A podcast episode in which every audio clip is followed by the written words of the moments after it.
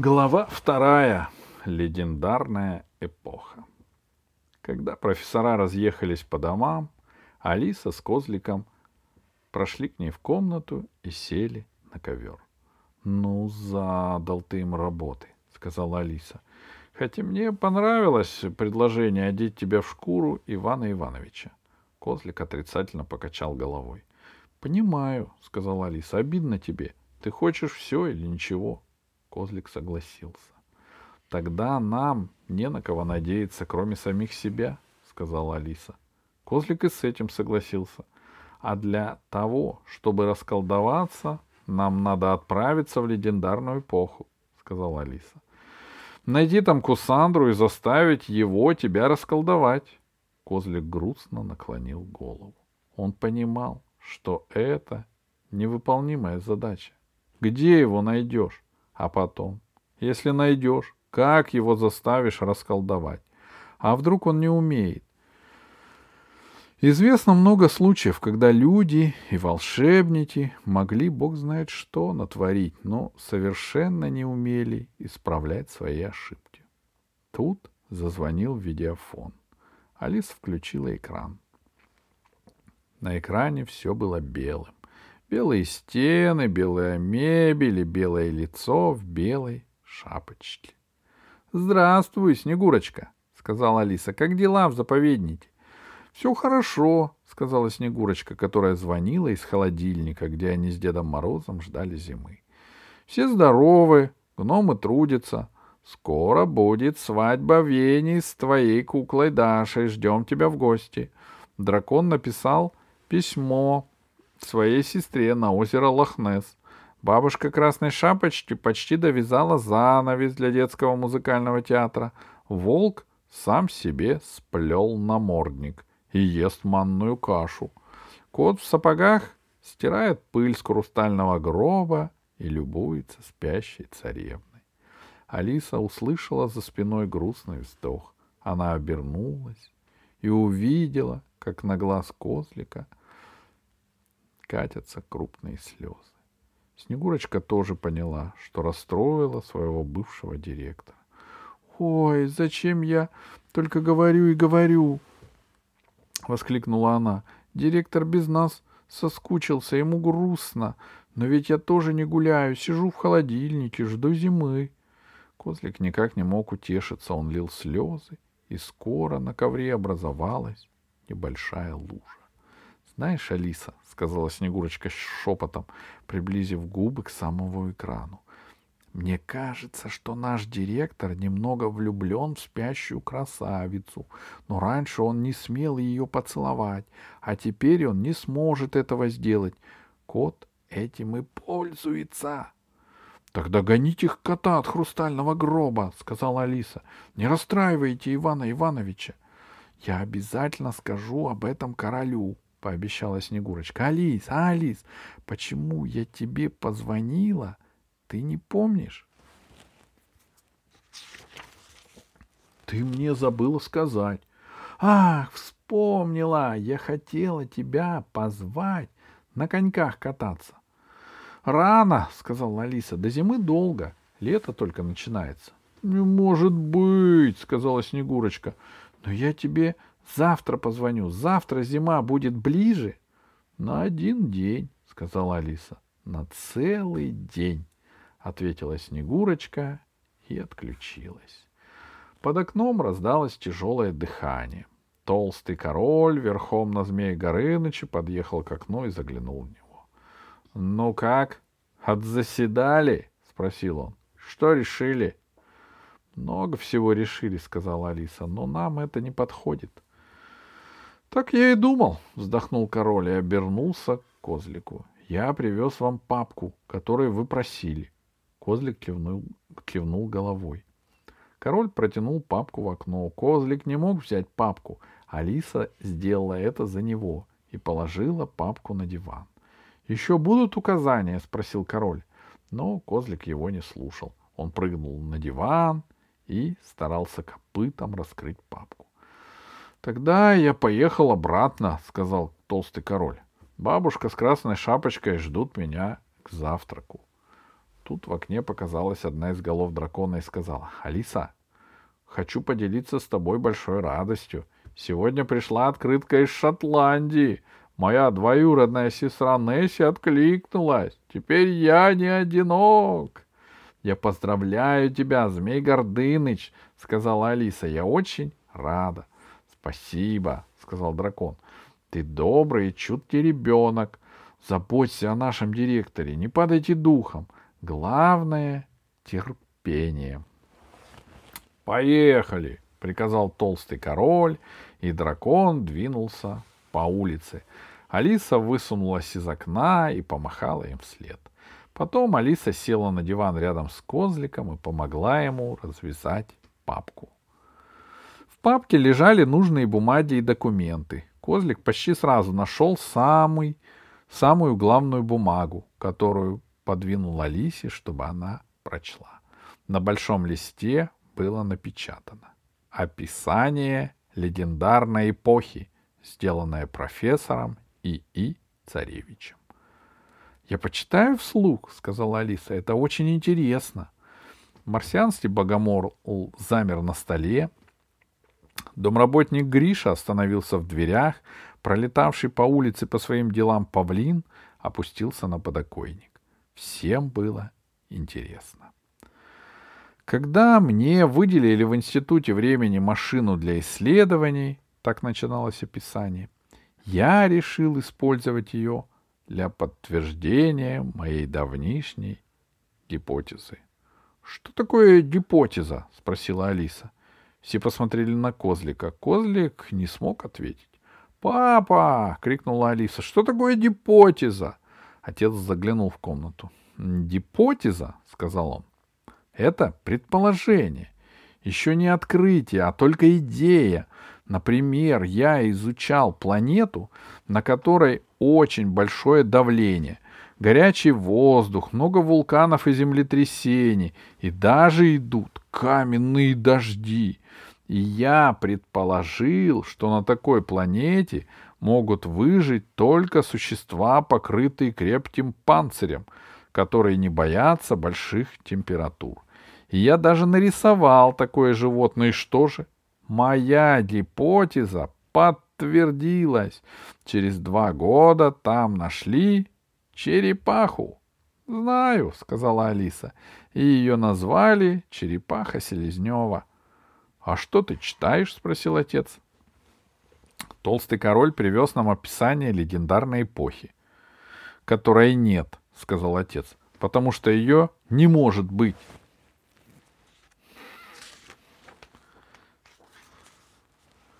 «Это гипотеза», — сказала Алиса. Отец недоверчиво пожал плечами, не ушел, а остался в комнате послушать, что будет читать Алиса. «Я решил, что с помощью машины времени, — читала Алиса, — доказать мою давнишнюю гипотезу. Я думал так. Столько, столько есть на свете сказок, легенд, мифов и поэм про сказочные существа, и там рассказывают о них со всеми подробностями, и трудно поверить, что все это сплошная выдумка. Я предположил, что в истории были времена, когда сказочные существа жили на самом деле. Ведь когда-то ученые не верили, что раньше на Земле жили бронтозавры и даже мамонты. Но наука развивается, и в конце концов удалось откопать из вечной мерзлоты мамонтов, найти скелеты бронтозавров. Животные на Земле много раз менялись. Одни вымирали, другие появлялись, и все это от того, что менялся климат. Океаны заливали сушу. Суша превращалась в пустыни, пустыни становились ледниками и снова океанами. Но где же задал я себе вопрос, могла прятаться легендарная эпоха, и почему ее не открыли? Наверное, подумал я, и в эту эпоху люди не умели писать. Они рассказывали о гномах и драконах и волшебниках своим внукам и правнукам. А внуки и правнуки не очень верили старикам и называли их рассказы сказками. Но ведь что-то должно было случиться, чтобы люди остались живы, а волшебники и драконы исчезли с лица земли. Рассудив так, я принялся изучать историю Земли и узнал, что на самой заре человечества, когда люди были еще дикими и только недавно произошли от обезьян, наступили ледниковые периоды. Периодов было несколько, и пережить их было трудно. Особенно плохо приходилось, потому что ледниковые периоды охлаждали землю, заливали льдом долины и замораживали реки и озера. Только-только освоившись в жив... оставшиеся в живых звери приспособятся к такой трудной жизни, отрастет шерсть и научатся есть мох в тундре, ледники начинают отступать, реки и озера размораживаются, начинает печь солнце, и те звери, которые не успели сбросить шкуры, вымирают, и жизнь расцветает вновь. Но тут опять похолодание, опять снег сыплет с неба, опять нельзя купаться, опять идет ледниковый период. Таких перемен ни одному зверю, ни одному волшебнику не пережить. Когда я все это изучил, стало ясно, что искать легендарную эпоху надо как раз между ледниковыми периодами, а следов от нее могло не остаться, потому что их, скорее всего, слезал ледник, как корова языком. Рассудив так, я настроил машину времени на промежуток между первым и вторым ледниковыми периодами и ничего там не нашел, кроме диких охотников, которые носились по степям и лесам за дикими и странными животными.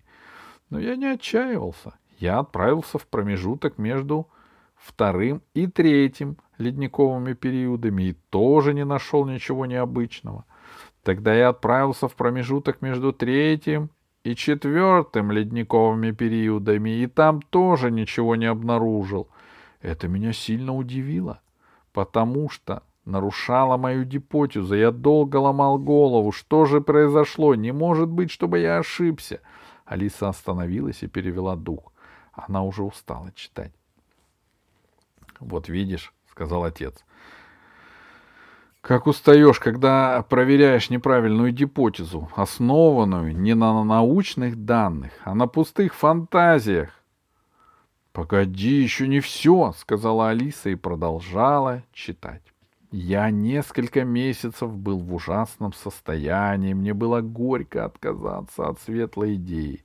Богомол расстроился, спрыгнул со стола и лег на полу, вытянув во все стороны тонкие ноги. Павлин собрал хвост в длинную тряпочку, домработник Гриша смахнул фарточком набежавшую масляную слезу. И вдруг однажды ночью мне пришла в голову мысль, а потом я всегда забираюсь точно в середину периода между ледниками. Ведь эти периоды очень длинные, по много тысяч лет. А если поглядеть поближе к концу? Подумав так, я соскочил с постели в одних оранжевых трусах, побежал к машине времени, включил ее и перенесся в те годы, когда четвертый ледниковый период уже начинался. Я вышел в пустынной местности, которая располагалась в те времена на месте Москвы, на краю темного елового леса. Светила луна, дул такой пронизывающий ветер, что я сразу пожалел, что в спешке не успел одеться. По краю леса шла громадная темная тень. Я побежал туда, не зная еще, что это такое. И представляете себе мою радость, когда оказалось, что это самый настоящий дракон с тремя головами — я так спешил к этому дракону, что совершенно забыл об осторожности. Дракон увидел меня, зарычал, пыхнул мне в лицо огнем. Он мне потом признался, что сам очень испугался, решив, что я сказочное существо и, может быть, очень опасное. Ведь он никогда раньше не встречал людей в оранжевых трусах. Я убежал от дракона и через несколько метров увидел, что на склоне холмика прорезано окошко, в котором горит свет. Я опустился на корточки и заглянул внутрь. Оказалось, что я заглядываю внутрь настоящего дома гномов, которые как раз ужинали это был самый счастливый момент в моей жизни. Я понял, что совершил замечательное научное открытие, нашел легендарную эпоху и доказал, что волшебные существа когда-то жили рядом с людьми, и они не выдумка старых бабушек, а память человечества о своем отдаленном прошлом. Алиса перевернула страницу и сказала отцу. — Вот ты видишь, а ты сомневался. Ученый всегда должен сомневаться, сказал отец, иначе он перестает быть ученым. Козлик кивнул головой, он был согласен с профессором Селезневым. Но открытие легендарной эпохи, продолжала читать Алиса, породило новые проблемы. Во-первых, я простудился после того, как пробегал всю ночь по холодной легендарной эпохе. Во-вторых, я понял, что ни один из ученых мне не поверит, даже если я всю Академию наук отвезу в легендарную эпоху и покажу им драконов, эльфов, магов, фей, леших, гоблинов, ведьм, таракушек, глумушек, оборотней, мои дорогие коллеги все равно сочтут меня фантазером. В-третьих, непонятно было, что делать с моим открытием. Я много раз ездил в легендарную эпоху, познакомился с некоторыми ее жителями и узнал, что они очень встревожены тем, что наступает ледник. Мой новый друг, Змей Гордыныч, узнал, что я живу в будущем и стал проситься к нам в теплый климат. Другие тоже просились, и я решил, сделаю в 21 веке заповедник для сказочных существ. Пускай все желающие из прошлого будут спокойно жить у нас, а наши дети смогут глядеть на сказку на его, а не в кино и не на картинках. Пускай вначале все думают, что это фокус, трюк, но постепенно привыкнут к тому, что в Москве есть заповедник сказок, и тогда я смогу убедить ученых, что легендарная эпоха не моя выдумка. У каждого ученого есть сын, дочь, внук или внучка, и они будут верить в мой заповедник, а их отцы, мамы, бабушки и дедушки скорее прислушаются к голосам внука, чем к словам ученого. Так я и сделал. Постепенно заповедник увеличивался. Мне даже удалось перетащить в будущее дракона змея Гордыныча и замок толстого короля. Мне помог мой приятель, волшебник Ох, которую умеет уменьшать все предметы в сто раз. Теперь уже многие тысяч детей видели заповедник сказок. На днях я приглашу ученых на первую экскурсию в заповедник и посмотрим, что они скажут. Все, сказала Алиса, дальше ничего не написано. Ты не успел, Козлик? Козлик кивнул. Он не успел дописать свою статью потому что его погубила доверчивость.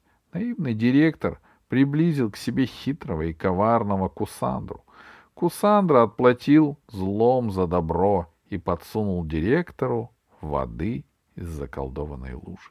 — Ну что, папа, — спросила Алиса, — теперь ты веришь в легендарную эпоху? Ты веришь, что драконы и волшебники когда-то жили на земле?